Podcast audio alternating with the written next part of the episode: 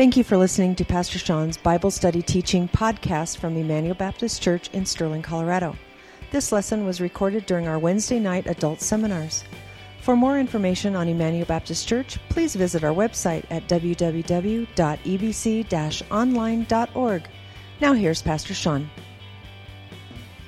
Let me ask a question tonight. What's the longest you've had to wait in line, or the longest you've had to wait to get into a restaurant? And what's your threshold? Like, what's the, like, if it's at a certain amount of time, you're like, I'm not going to do it.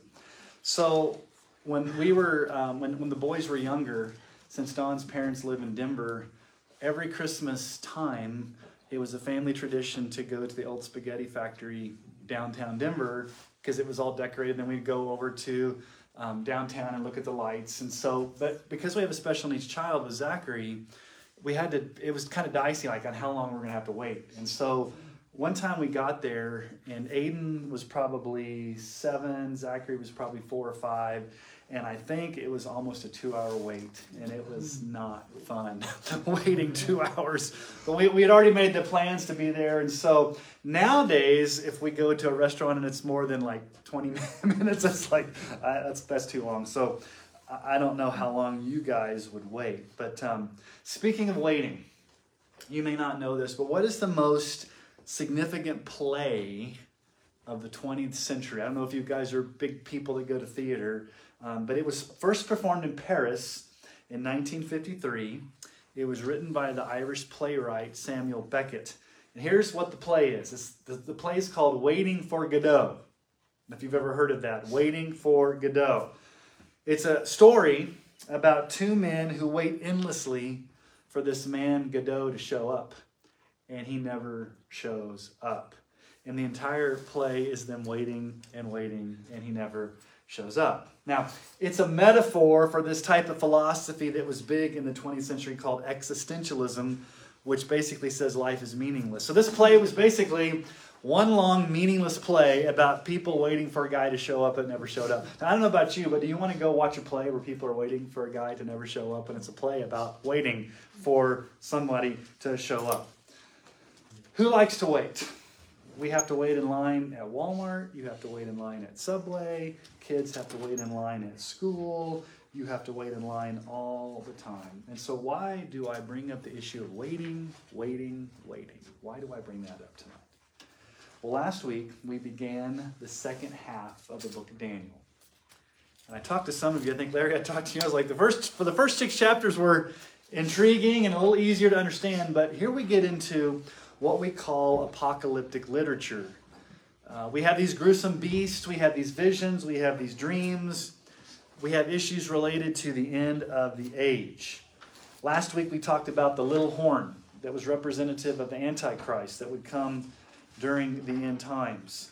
And so, chapter 7 that we looked at last week talks about persecution and what's going to happen at the end of the age when the beast or this antichrist figure wages war on God's people. And so tonight we're going to talk about the end times. I thought it would be interesting to talk about the end times because everybody seems to be talking about the end times with everything that's going on right now. But before we do that, there are two extremes when it comes to talking about the end times. One extreme, that's all people talk about Bible prophecy, they don't talk about anything else. It's everything's Bible prophecy, everything's end times.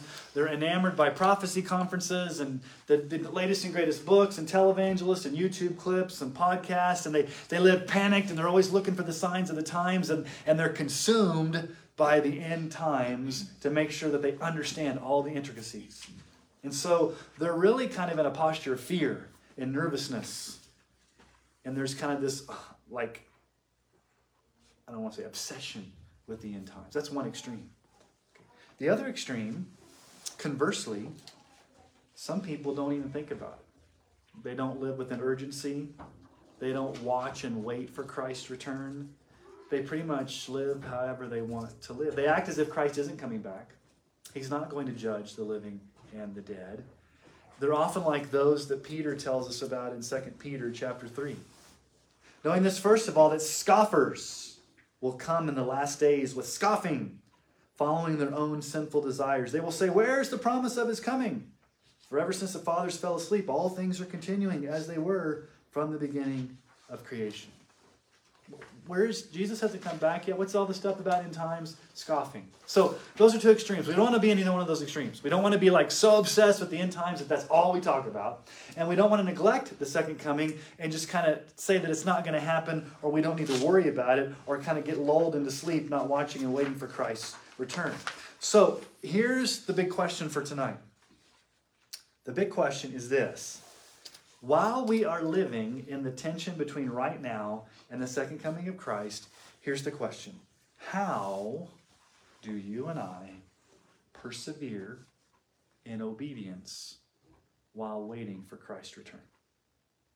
Okay. How do we persevere in obedience? Anybody here know when Jesus is going to come back? It's sooner today than it was yesterday. okay? So we are called to watch and be ready and we need to be ready and we need to persevere because I don't know about you guys, but things right now in the world, there seems to be a little bit of unsettledness in people's hearts and minds, and there's just kind of, I think ever since COVID, there's kind of been like this tension, this like, can we catch a breath with all the stuff that's going on in the world? And so we have to ask the question how are we going to persevere? So last week, it was kind of this macro level, looking at these nations that are coming upon the scenes, looking at this end times antichrist.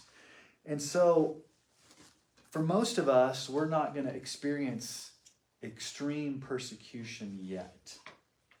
Now, we may have degrees of persecution here in America, or suffering, health issues, job issues.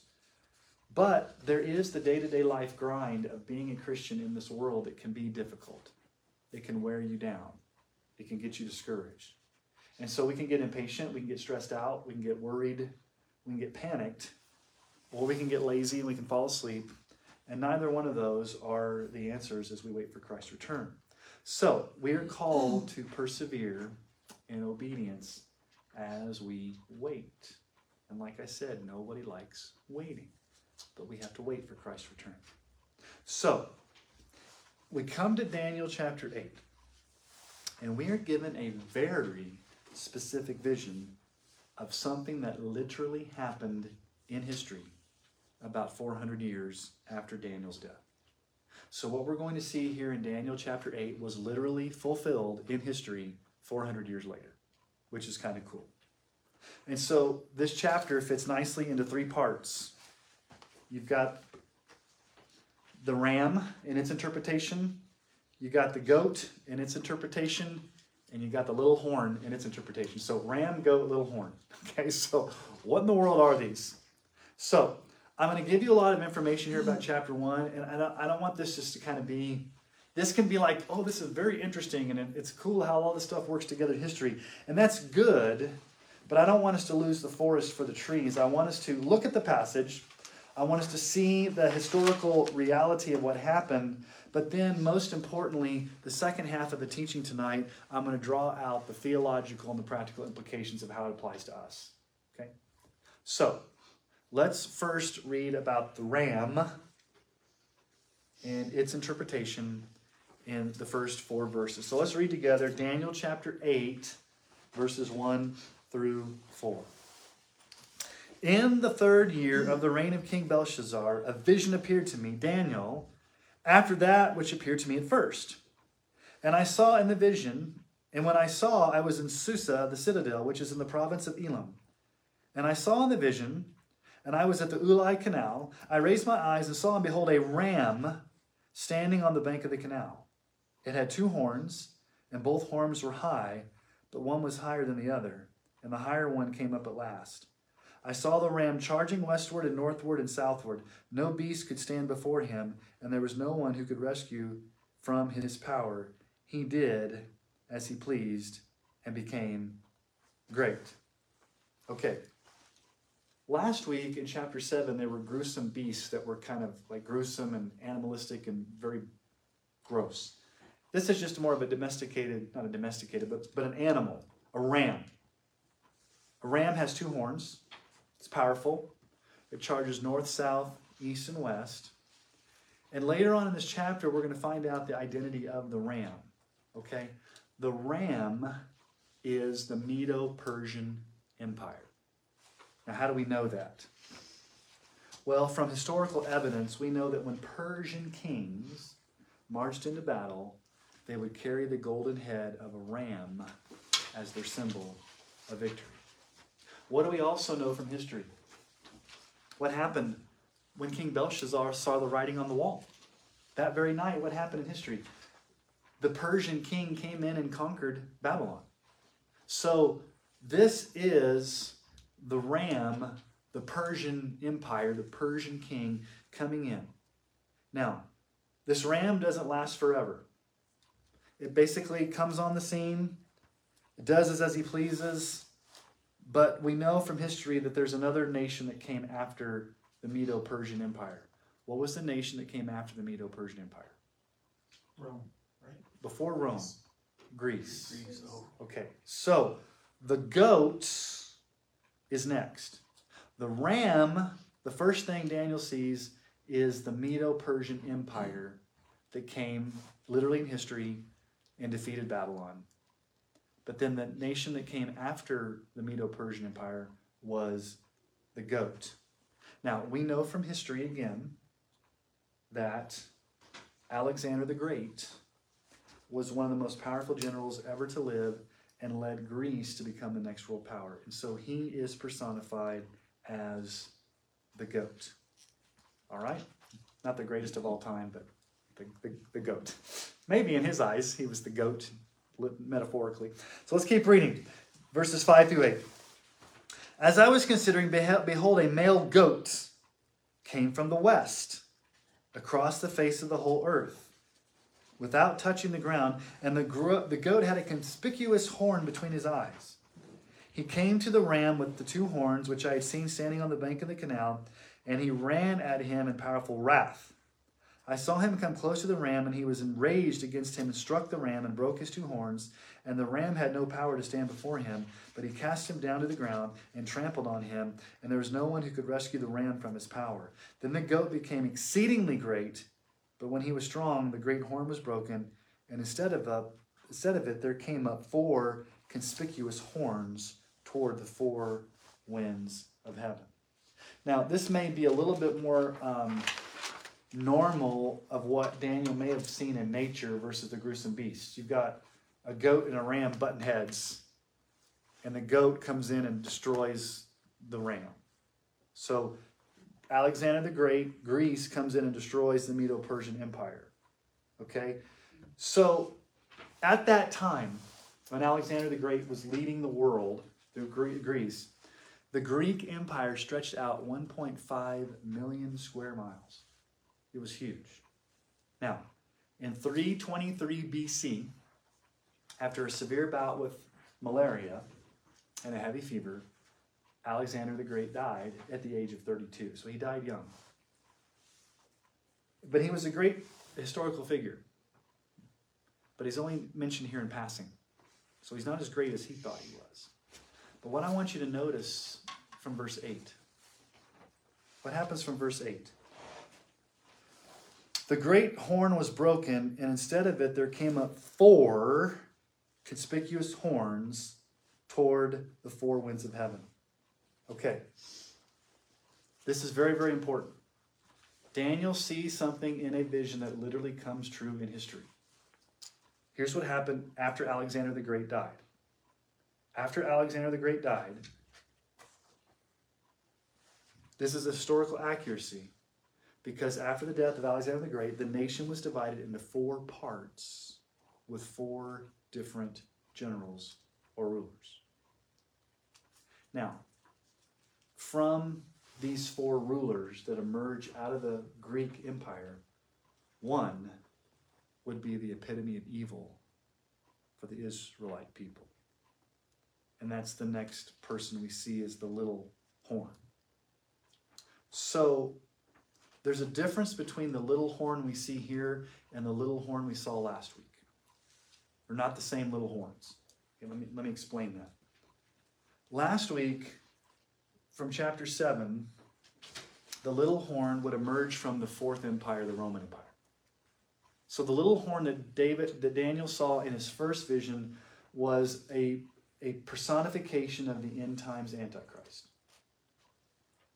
In Daniel chapter 8, the little horn is actually a little per, literal person that came on the scene in history and did some things historically out of the Greek nation.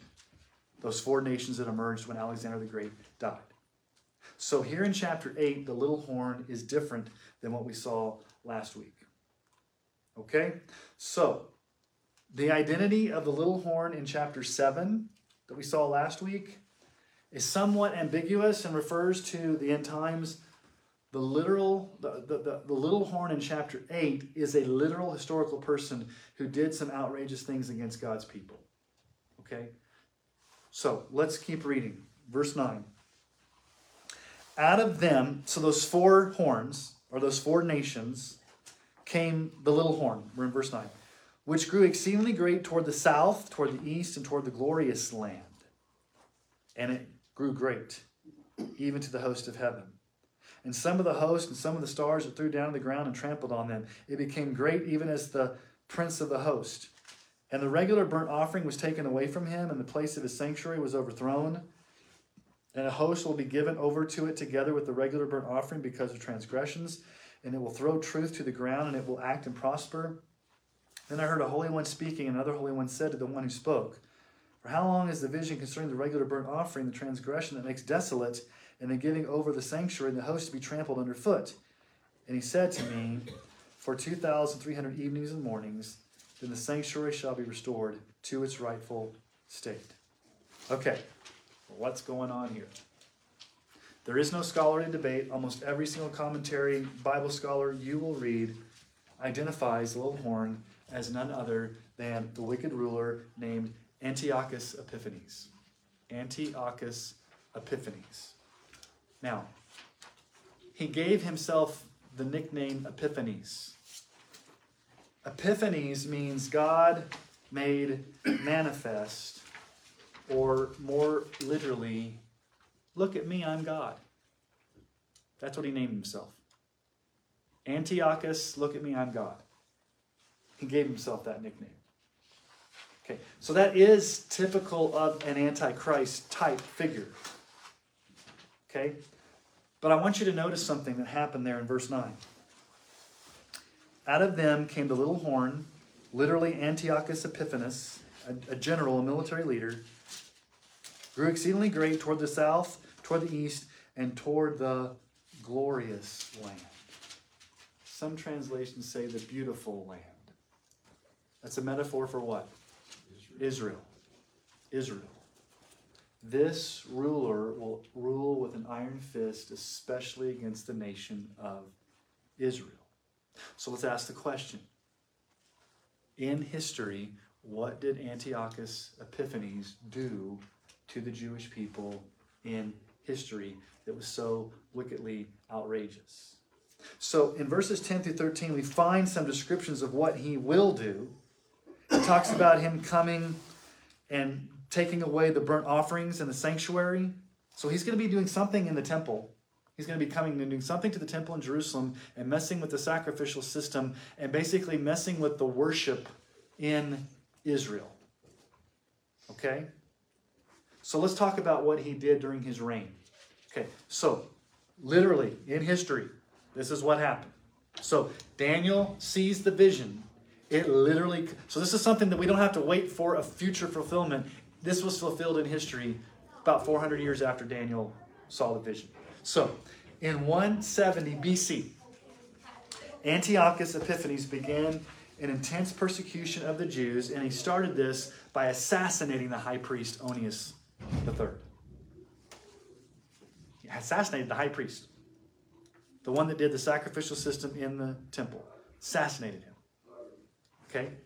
Also, during his reign, he executed thousands of Jews who resisted his unjust government. He marched in and plundered the temple in Jerusalem, stealing all of the treasures, furniture, and gold in the temple. And as his soldiers marched into Jerusalem, he slaughtered 80,000 men, women, boys, and girls, and even infants. Sounds familiar from things we've been seeing recently, have we not? With what Hamas has done. I'm not making, I'm not saying, I mean, I'm just saying it's very interesting what Antiochus Epiphanes did in 170 BC. He also tore up and burned copies of the scriptures. He took the scrolls and he would burn the Bible, if you will, publicly. And then, in the ultimate act of treachery in 167 BC, he committed the ultimate act of treachery. He built a statue to Zeus in the temple in Jerusalem and offered a pig as a sacrifice on the altar. Now that's that that's the grossest thing you can do in God's temple. Because a pig was an unclean animal, Zeus is a false god.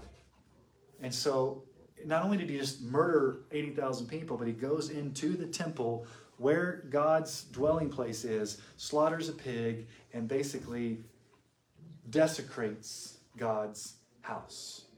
So he was a tyrant. I guess you could call him one of the first anti Semitic leaders as a prototype to Hitler or to Stalin that we see in the 20th century or to what we see in Hamas today of an anti Semitical t- tyrant who wants to destroy the Jewish people. So he is a picture. He's a literal man in history, but he's a he's a picture of the Antichrist. Remember, many Antichrists have come against God's people. There'll be a future end times Antichrist. First John 2, 18 says, Children, it's the last hours. You've heard the Antichrist is coming. So now many Antichrists have come. Therefore, we know it's the last hour. So Throughout history, there will always be antichrists that come against God people, leading up to the ultimate end times antichrist. So, the little horn in chapter 7 is the end times antichrist. The little horn here in chapter 8 is the literal man, Antiochus Epiphanes, that did these atrocious things in history in Israel in the temple. Now, look at verse 14. How long is his reign going to be? 2,300 evenings and mornings. Now, there's a lot of debate here, but how break that down into years. Does anybody know how many years that is? That's three and a half years.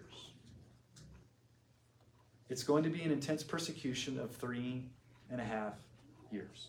And literally, that's how long the reign of Antiochus Epiphanes was, was three and a half years. Now, this becomes important in the Jewish mindset because in Jewish history from that point forward, the number three and a half years would be a symbol for persecution and violence. Okay, so let me ask you a question. To an American, when we say 9 11, what, what, what, what does that mean? Is that just a date on a calendar? No. The numbers 9 11 mean what? A day of terror in our nation when it was attacked and the Twin Towers fell and the Pentagon was attacked those numbers, 9 11, have a national conscience in our mind and everybody knows that that's a symbol of terrorism. Three and a half years is the same thing to the Jewish person. When they heard the term three and a half years, they would automatically think that's a period of an intense persecution when Antiochus Epiphanes came in and did these desecrating things, these terrible things to us as Jewish people, slaughtered 80,000 of us. And so, in the Jewish mind, three and a half years is a symbol of persecution. That's helpful when you go to the book of Revelation.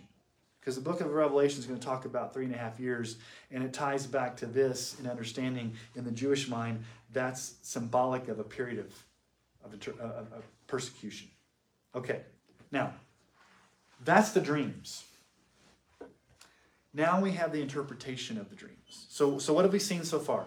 You've got the ram, the Medo Persian Empire. You've got the goat, Alexander the Great that comes on the scene. He dies, and the Greek empire is broken up into four smaller empires. Out of one of those comes the little horn, Antiochus Epiphanes, who literally did these atrocious things 400 years later. Okay, but now we're going to have an angelic interpretation.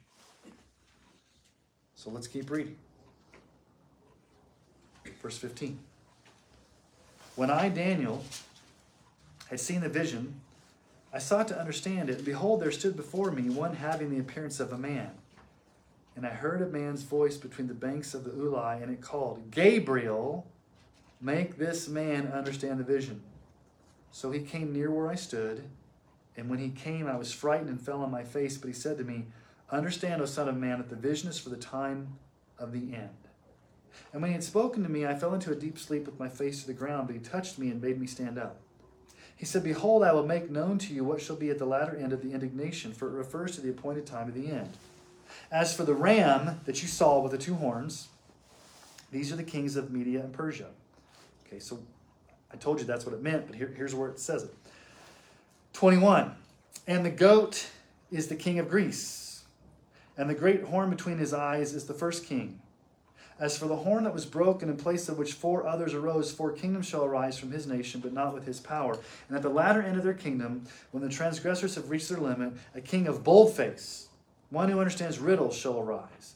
His power shall be great, but not only by his own power, he shall cause fearful destruction and shall succeed in what he does and destroy mighty men and the people who are the saints. By his cunning he shall make deceit prosper under his hand, and in his own mind he shall become great. Without warning he shall destroy many, and he shall even rise up against the prince of princes, and he shall be broken, but by no human hand. The vision of the evenings and the mornings that have been told is true, but seal up the vision, for it refers to many days from now. Okay, who interprets the vision for Daniel? The angel Gabriel. Where else does Gabriel show up? He appeared to Zechariah, and he appeared to John, Zechariah, John the Baptist's dad, and he appeared to Mary. There's only two angels in the Bible that have names Gabriel and Michael, the archangel.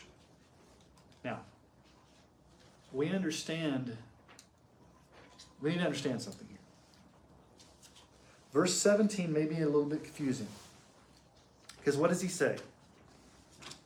So he came near where I stood. This is Gabriel. And when he came, I was frightened and fell on my face. But he said to me, Understand, O Son of Man, the vision is for the time of the end.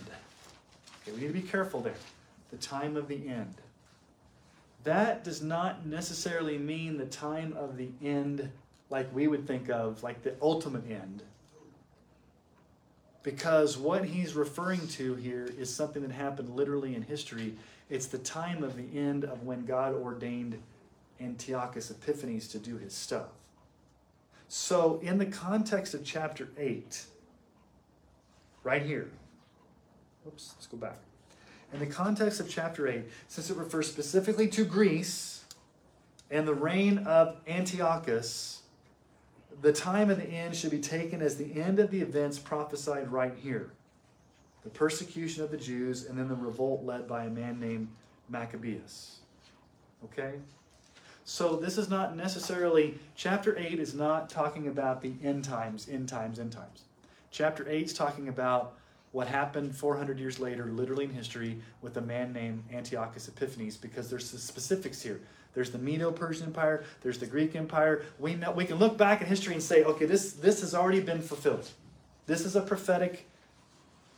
It's a prophetic event that Daniel saw that's already been fulfilled in history. Okay.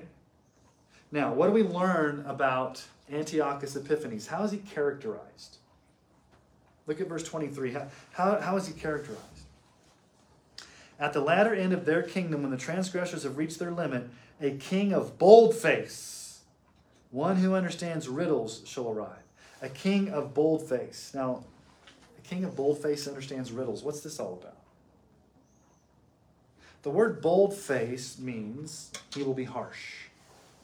Anyone that gets in his way, he will ruthlessly kill. Remember, he killed 80,000 people, even infants. Now, I don't know if anybody has understands riddles. Does anybody have a different translation in their Bible besides understands riddles in verse 23? If you go back and look at the Hebrew, it really means a master of intrigue. He's yeah. going to be a treacherous schemer. What does yours use? What does yours say? It says a master of intrigue will rise. A master. So your translation says a master of intrigue. Okay, that's literally what the word means. A master of intrigue, or a political genius, a calculating man. Okay. And then in verse 25, what do we see there? He's going to have cunning, he'll be deceitful, he's going to be great in his own mind, and he's going to come and he's going to rule with great cunning. And then at the end of verse 25, what does he do? Without warning, he shall destroy many, and he will even try to rise up against the prince of princes. What's he going to try to do? He's going to try to exalt himself as the greatest of all times. Remember, what did, what's his nickname? What's Epiphanes mean? Look at me, I'm God. Antiochus, look at me, I'm God. And if I think I'm God, I'm going to go against God and act like God and do the most desecrating thing I can think I can do. I'm going to go into God's house and I'm going to bring Zeus in there and I'm going to sacrifice a pig on the altar because I can do whatever I want.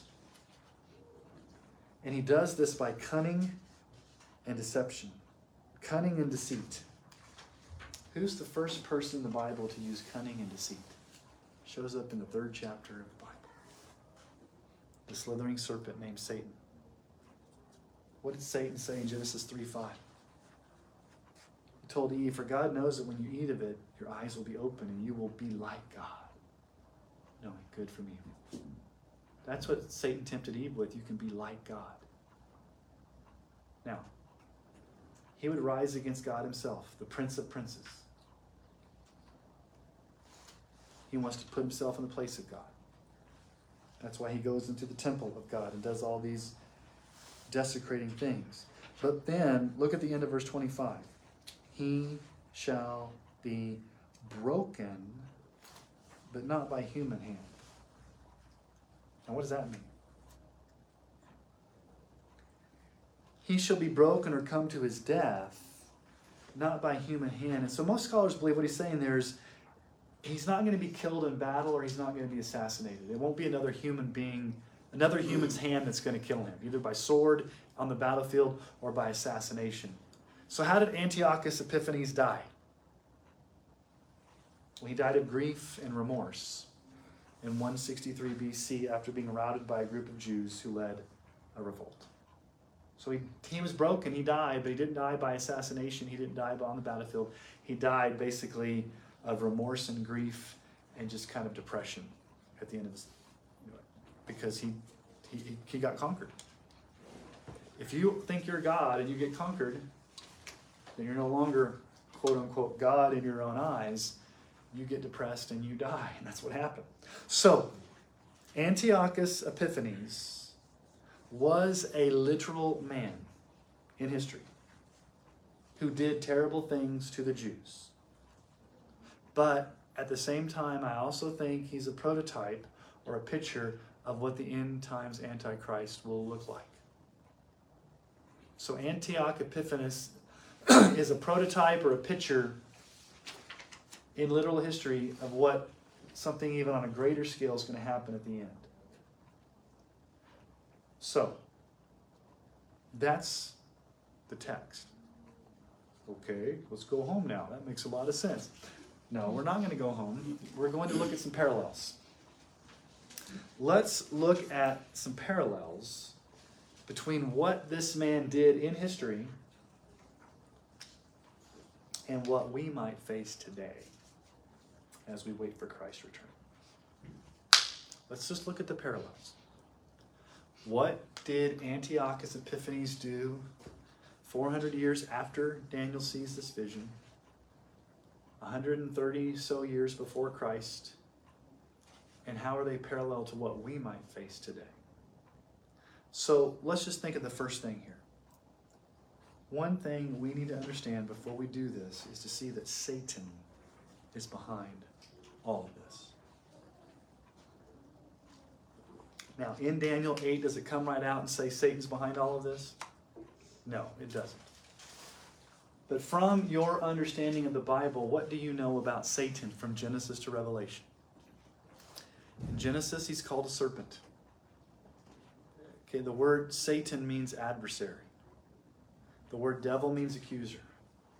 Jesus calls him the father of lies and a murderer from the beginning. He's the God of this age. Revelation 12 calls him the great red dragon. And so Peter, what does Peter call him? In 1 Peter 5 8, be sober minded, be watchful. Your adversary, the devil, prowls around like a roaring lion looking for someone to devour. So, Antiochus Epiphanes is a picture of spiritual warfare in his day against the Israelite people. And you have to say, whether it comes out explicitly, what he did, whether he was directly demon possessed, we don't know, but you can say what he did was demonic. To go in and kill 80,000 Jews, to desecrate the Bible, to go and slaughter a pig and bring Zeus into the temple, that's demonic. That is evil. And I would be so bold as to say what we saw happen a few weeks ago when Hamas came in and did those things are demonically evil. We need to call evil for what it is. What they did was evil. Now, I'm, I'm not saying that those soldiers that flew in and paraglided were possessed by Satan, but what I'm saying is any type of major evil that you see in the world, whether indirectly or directly, Satan is somehow behind it, influencing it, and it's a spiritual battle. Now, what does Antiochus Epiphanes do? Where does he go first? What's, what's his, what's his, what's, what's he wanting to destroy? He wants to destroy what was the most sacred thing to the Jewish people the sacrificial system. Now, this is before Christ came. So, what was the most important thing of the Jewish people at that time in history? The temple, the sacrificial system. The fact that they would bring goats and bulls and they would sacrifice on the Day of Atonement for the sins of the people. So, the sacrificial system of sacrificing bulls and goats to forgive the sins of the people, Antiochus Epiphanes goes straight to the sacrificial system and says, I'm, I'm attacking that first. We're wiping that out. Okay? What does Satan do today? We don't have the Old Testament sacrificial system because Jesus has come and he's the ultimate sacrifice. But in the same way, what's the parallel today? The devil will try to distract us from the sufficiency of the cross and our need for a substitutionary atonement through Jesus. What's the primary way Satan, what's Satan going to attack most today? The gospel.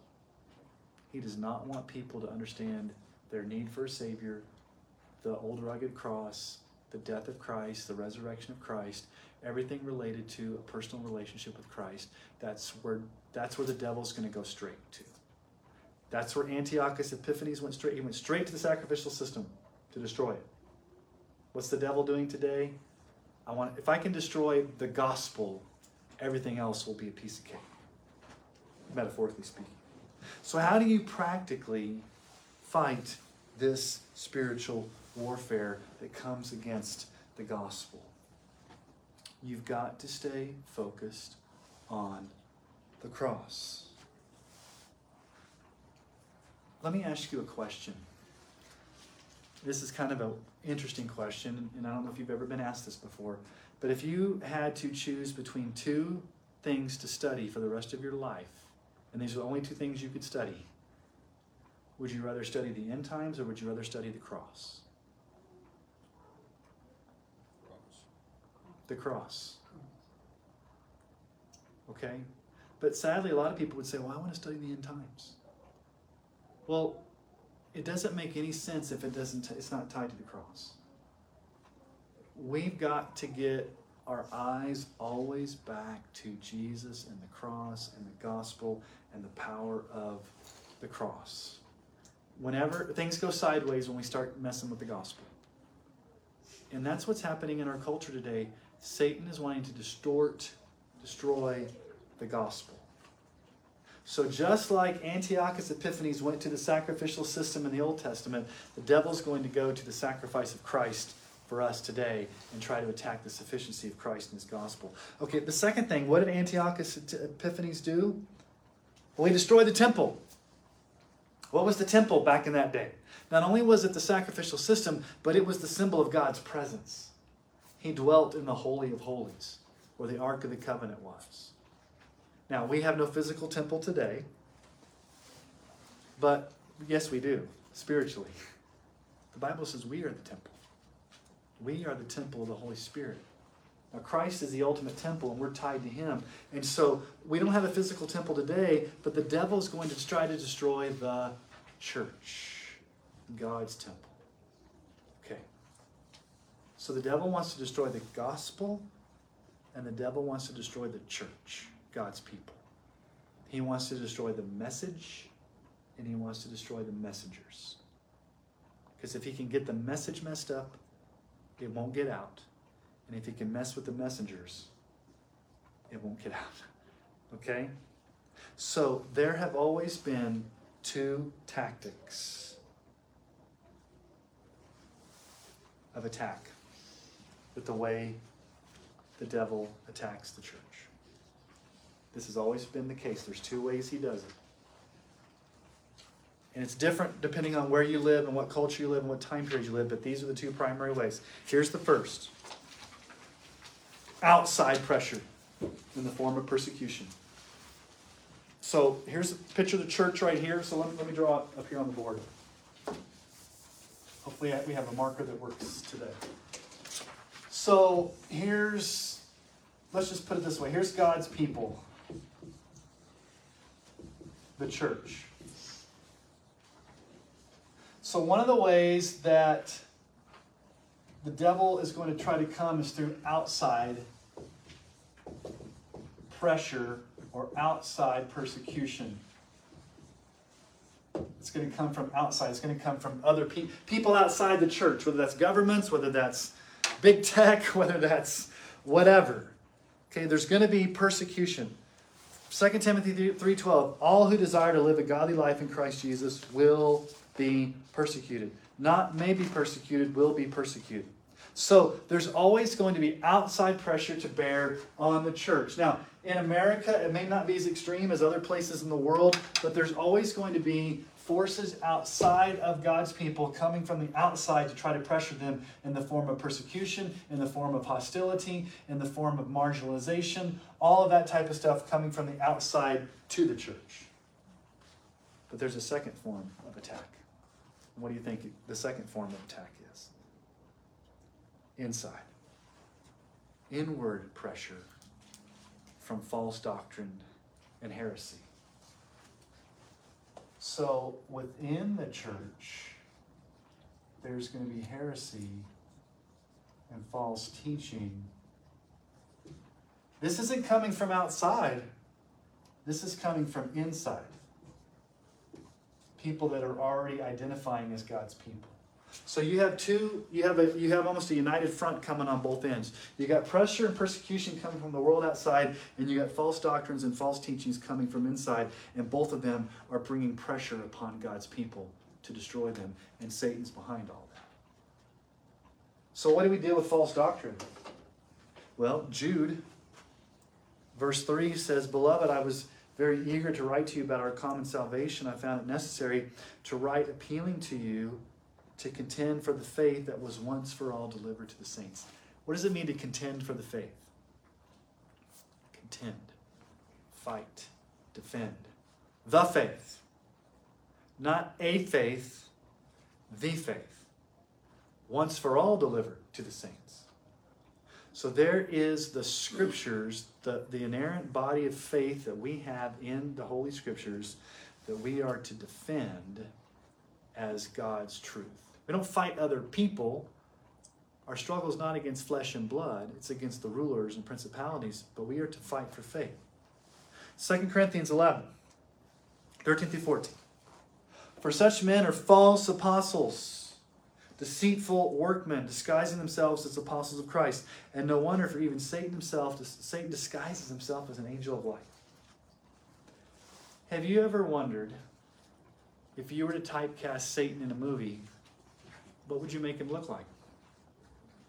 We often think of this ghoulish man with pitchfork and you know horns and all dressed in red.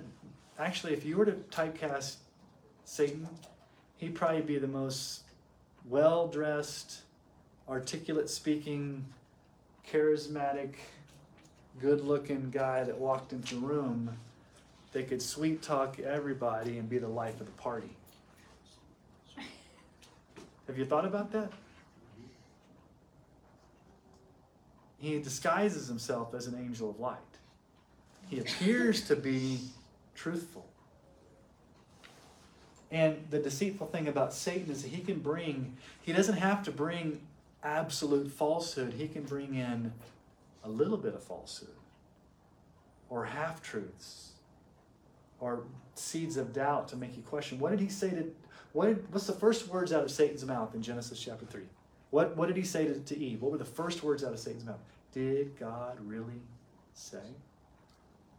Did God really say that? Are you sure he said that?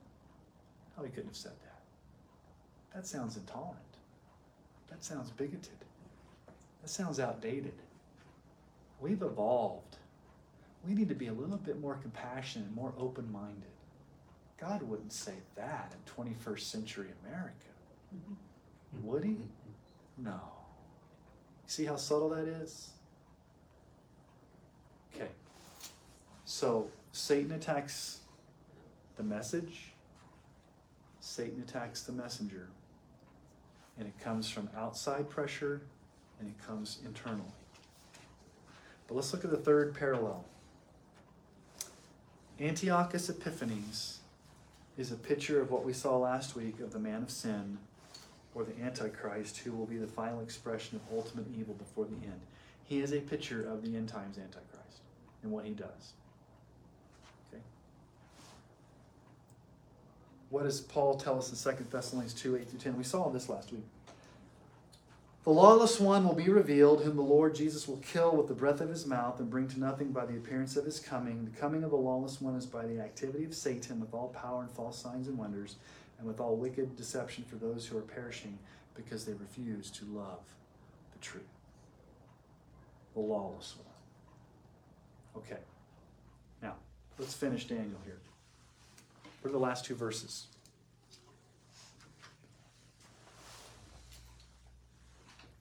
Verse 26 The vision of the evenings and the mornings that has been told is true, but seal up the vision, for it refers to many days from now.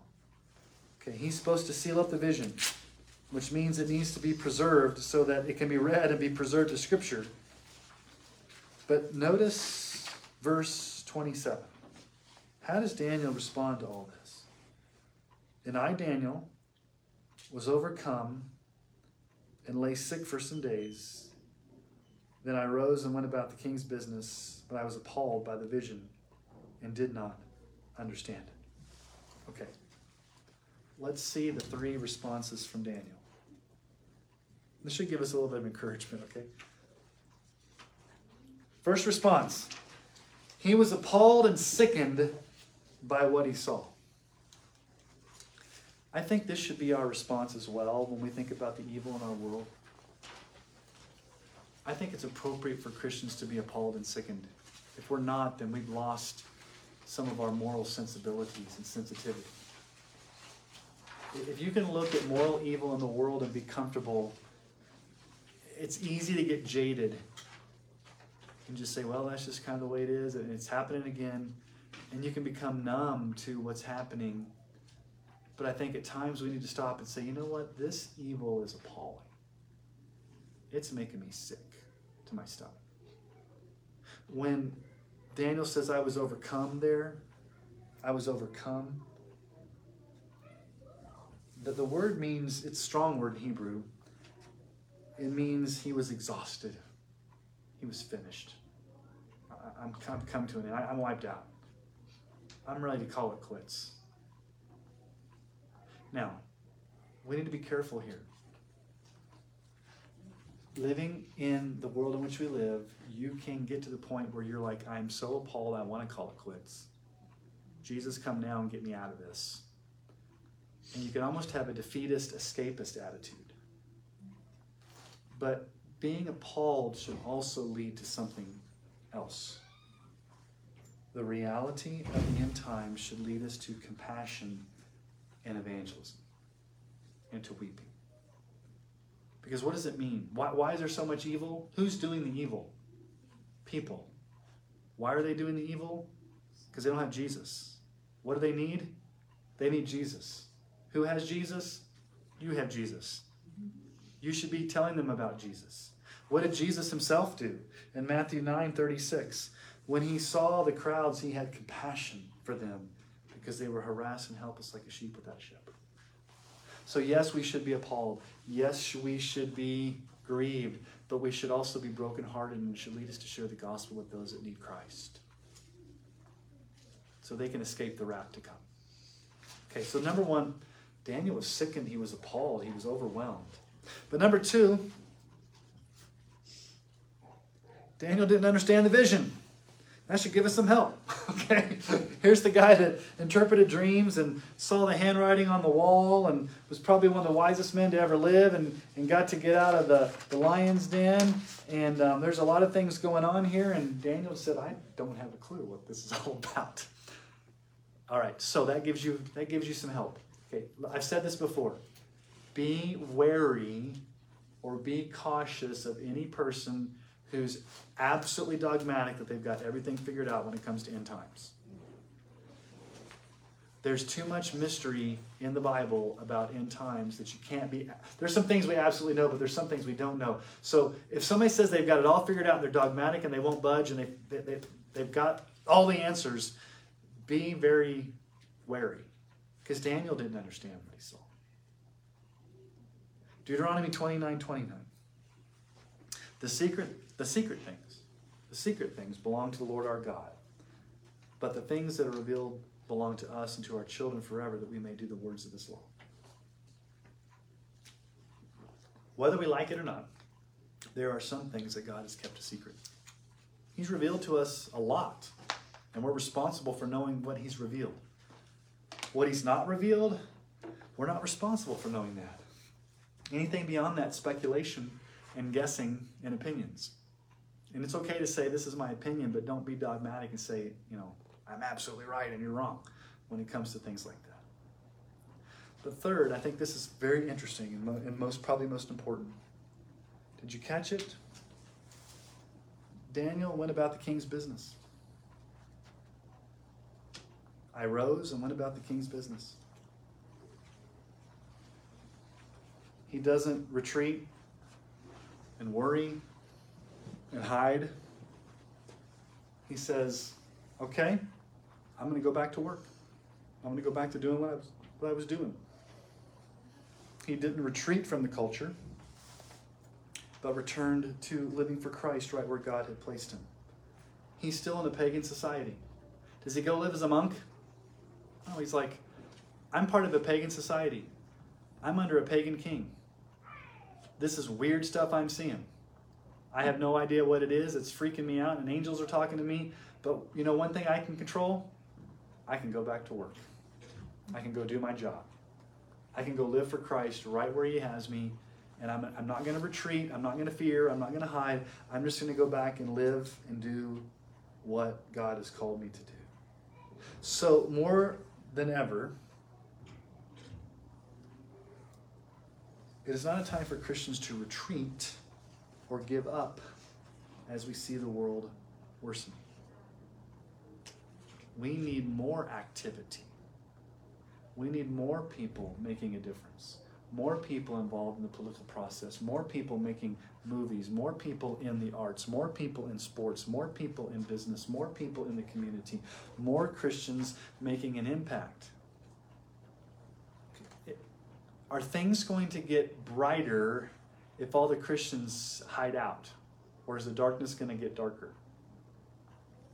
The darkness will get darker if the Christians don't shine brighter.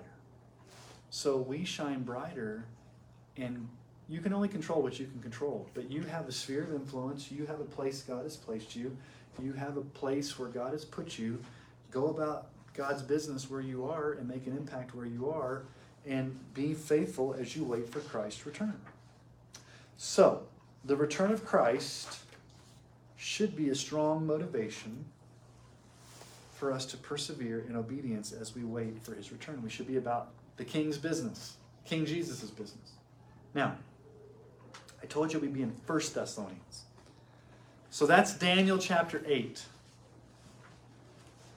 Let's now turn in our Bibles to First Thessalonians chapter 5, and let's just see a little bit more tonight because we get done really early, so I had to add some extra But it goes with what we're talking about. I want us to go into 1 Thessalonians 5, and I want us to see some teachings from Paul on how we can be prepared in, in, in light of the coming of Christ, the day of the Lord. Okay? So, 1 Thessalonians chapter 5, verses 1 through 11. Let me get a drink of water while you guys are all turning there. Any questions? Let's just stop. Any questions on Daniel before we go forward with 1 Thessalonians?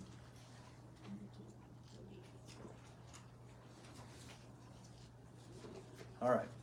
Confusing, right? This will be a little easier because it's New Testament. All right, here we go. Now, concerning the times and the seasons, brothers, you have no need to have anything written to you. For you yourselves are fully aware that the day of the Lord will come like a thief in the night. While people are saying there's peace and security, then sudden destruction will come upon them as labor pains come upon a pregnant woman, and they will not escape. But you are not in darkness, brothers, for that day to surprise you like a thief. For you are all children of light, children of the day. We are not of the night or of the darkness, so then let us not sleep as others do, but let us keep awake and be sober. For those who sleep, sleep at night, and those who get drunk are drunk at night. But since we belong to the day, let us be sober, having put on the breastplate of faith and love, and for the helmet a hope of salvation. For God has not destined us for wrath, but to obtain salvation through our Lord Jesus Christ, who died for us, so that whether we are awake or asleep, we might live with him. Therefore, encourage one another and build one another up, just as you are doing. Now, Paul's burden here is not to get into times and dates and divisions and imagery. Paul's got a different burden. Paul's burden here is to encourage them to remain faithful and be ready for the day of the Lord. Okay, so let me just explain. In Paul's theology, he uses two terms that speak about the same event. He calls it the coming of Christ, and he calls it the day, not days, of the Lord. When he's talking about this, it's the same event. The second coming of Christ is the day of the Lord. The day of the Lord is the second coming of Christ. But it's from two perspectives. The coming of Christ is from the perspective of the Christian. For us, the coming of Christ is a blessed hope, it's our joy. The, the second coming of Christ is not a scary thing for us. It's where Christ is going to take us home. It is the glorious coming of Christ. But in the coming of Christ, it's also the day of the Lord for the un for the non the unchristian the non-Christian. I guess you could be unchristian. The non-Christian. So, in the same event, when Christ comes back, it is a day of joy for the believer. It is the day of wrath for the unbeliever. It's a day of judgment. So the day of the Lord is the second coming. The second coming is the day of the Lord. It's just the second coming is from the perspective of the Christian. The day of the Lord is from the perspective of the non-Christian. Okay? And so he's talking here about getting ready for the coming. And he says it's going to happen in two ways. He gives two metaphors for this event. The first is like a thief in the night. And the second is like labor pains upon a pregnant woman. Notice what he says. I'm not talking about times and dates and seasons, brothers. That's not my burden for you. I don't need to say anything about that. Verse 2 You're fully aware that the day of the Lord will come like a thief in the night. Now, day of the Lord. That's an Old Testament reference. You go back, I can give you many Old Testament references, but let me just give you one. Joel 1 15. Alas for that day, for the day of the Lord is near, and destruction from the Almighty it comes. All throughout the Old Testament, when it talks about the day of the Lord, it's talking about a day of destruction, a day of wrath, a day of judgment. And how's it going to come? Like a thief in the night. Okay. What does that mean?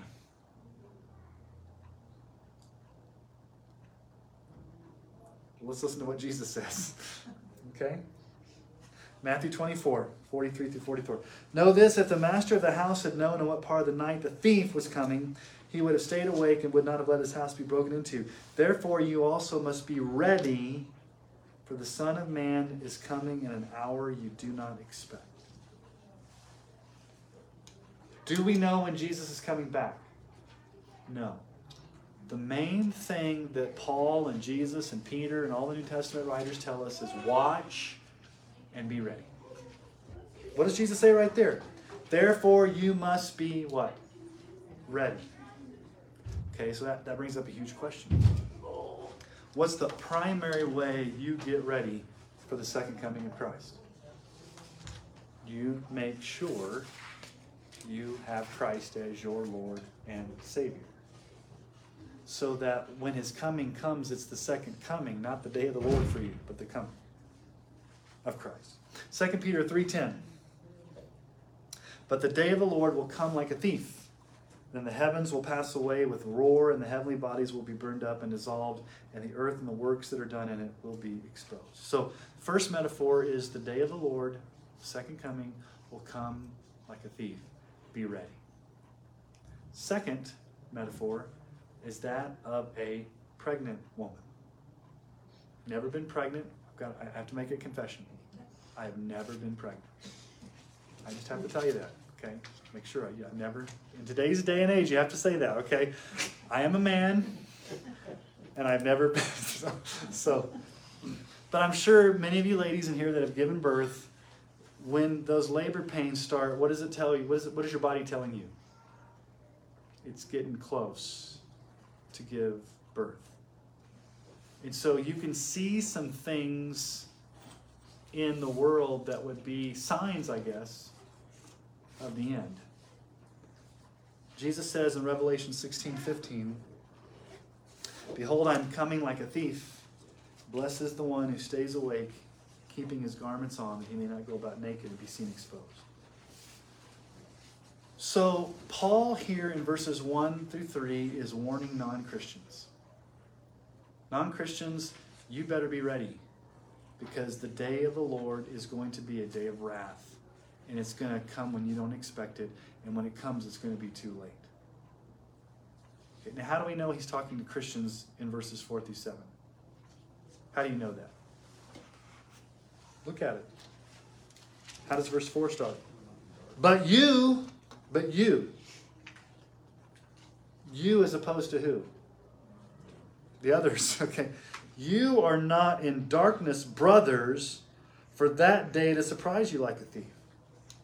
It's not going to be a day of destruction for you. It's not going to be a day of wrath for you. It's not going to be a scary day for you. Why? Well, what does he say there? because you are not in darkness. You're children of the light.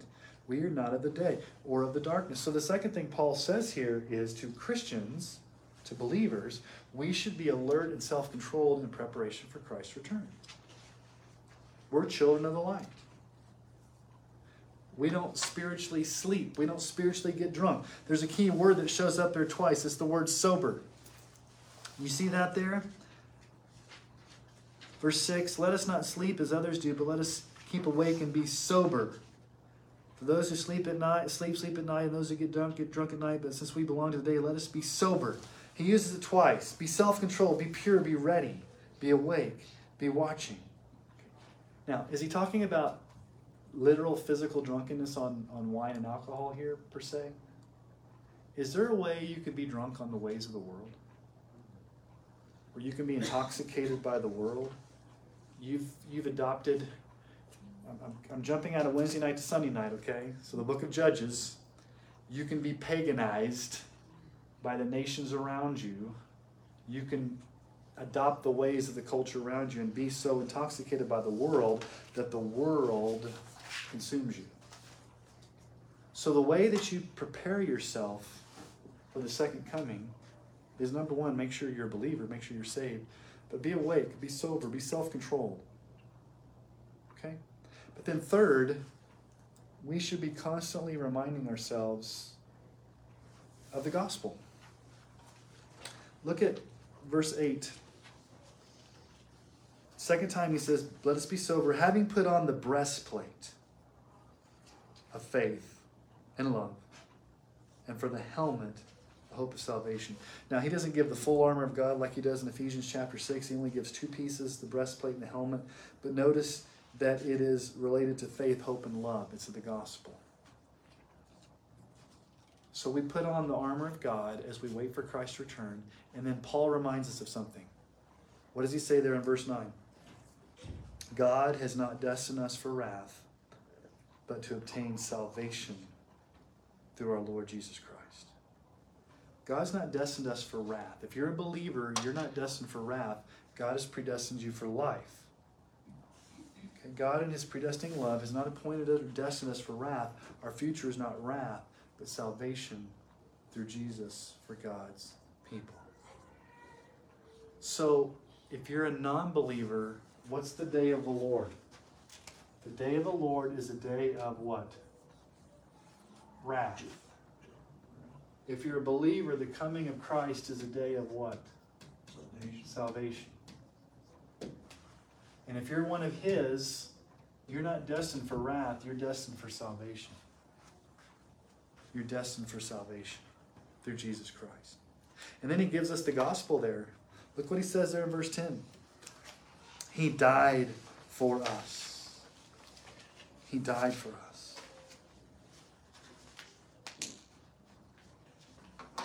So, what is the second coming or the day of the Lord for those who have not trusted Christ? It's a day of wrath. Zephaniah 1:15. The day of wrath is that day. A day of distress and anguish, a day of ruin and devastation, a day of darkness and gloom, a day of clouds and thick darkness. So, how do you escape the wrath, the judgment, and stand before Jesus on that final day? Well, the answer is in verse 10 because he died for us.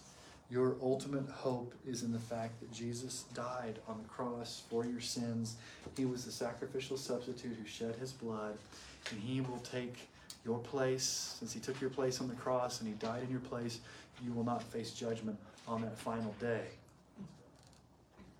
Now, verse 11, he brings everything to a close here. And what does he say in verse 11? Therefore, encourage one another and build one another up just as you're doing. Build one another up, encourage one another. One of the greatest things we can do as we wait for the second coming of Christ is to encourage one another. And how do we do that specifically? We encourage one another in the gospel. We remind ourselves that we are saved, we are loved, we have been chosen by God. Christ has died for us. We're not destined for wrath. He is our Savior. We keep reminding ourselves of the gospel of God's love for us until Jesus comes back. Romans 5 8 and 9. But God shows his love for us in this while we were still sinners, Christ died for us. Since therefore we've now been justified by his blood, much more shall we be saved by him from the wrath of God. So, we need to constantly be reminding ourselves of the gospel, and hopefully it never gets old to hear about Jesus and his love and his cross and his resurrection, and that we would be encouraging one another. So here's the bottom line don't worry so much about the signs of the times, the headlines, what's happening worldwide. I know, I know it's, it's you look at that type of stuff, and those things are important, and you need to be up on world events but they may or may not have anything to do with Christ's return. I Chose those words carefully. They may, they may not. What does Paul say there in verse 1? Don't worry so much about times and seasons. Instead, find your hope in the gospel and watch and be ready. Encourage and build one another up. You can look at Facebook and Fox News and YouTube and all the different podcasts and news channels and everything, and you can get so consumed with news and headlines mm-hmm. and prophecies. And believe me, I listen to podcasts a lot, and I try to stay up on news, but sometimes it, if that's all you're consumed with, you can get very anxious and riled up. And we need to spend more time in the gospel. What can we can you control the end? Can you control world events? Can you control the unfolding of prophecy? No. What's the one thing you can control? It's what Daniel did. We can exhibit lives of faith, hope, and love as we wait for Jesus' return. We can be ready by encouraging one another in the gospel. We can be prepared by encouraging one another to keep the faith. We can point each other to Jesus. And here's the point as we think about going back to Daniel. We might be confused as Daniel was. We might be appalled as Daniel was. We might be under persecution. We might be bombarded with the pain of life. But in all things, we're called to be about the king's business as we bring glory to him. So be about the king's business. Whatever God has called you to do, be about the king's business. Do it faithfully. Do it to the glory of the Lord. Do it in loving God and loving your neighbor until Christ returns. And let him sort out how it's all going to end as you keep your eyes fixed on Jesus.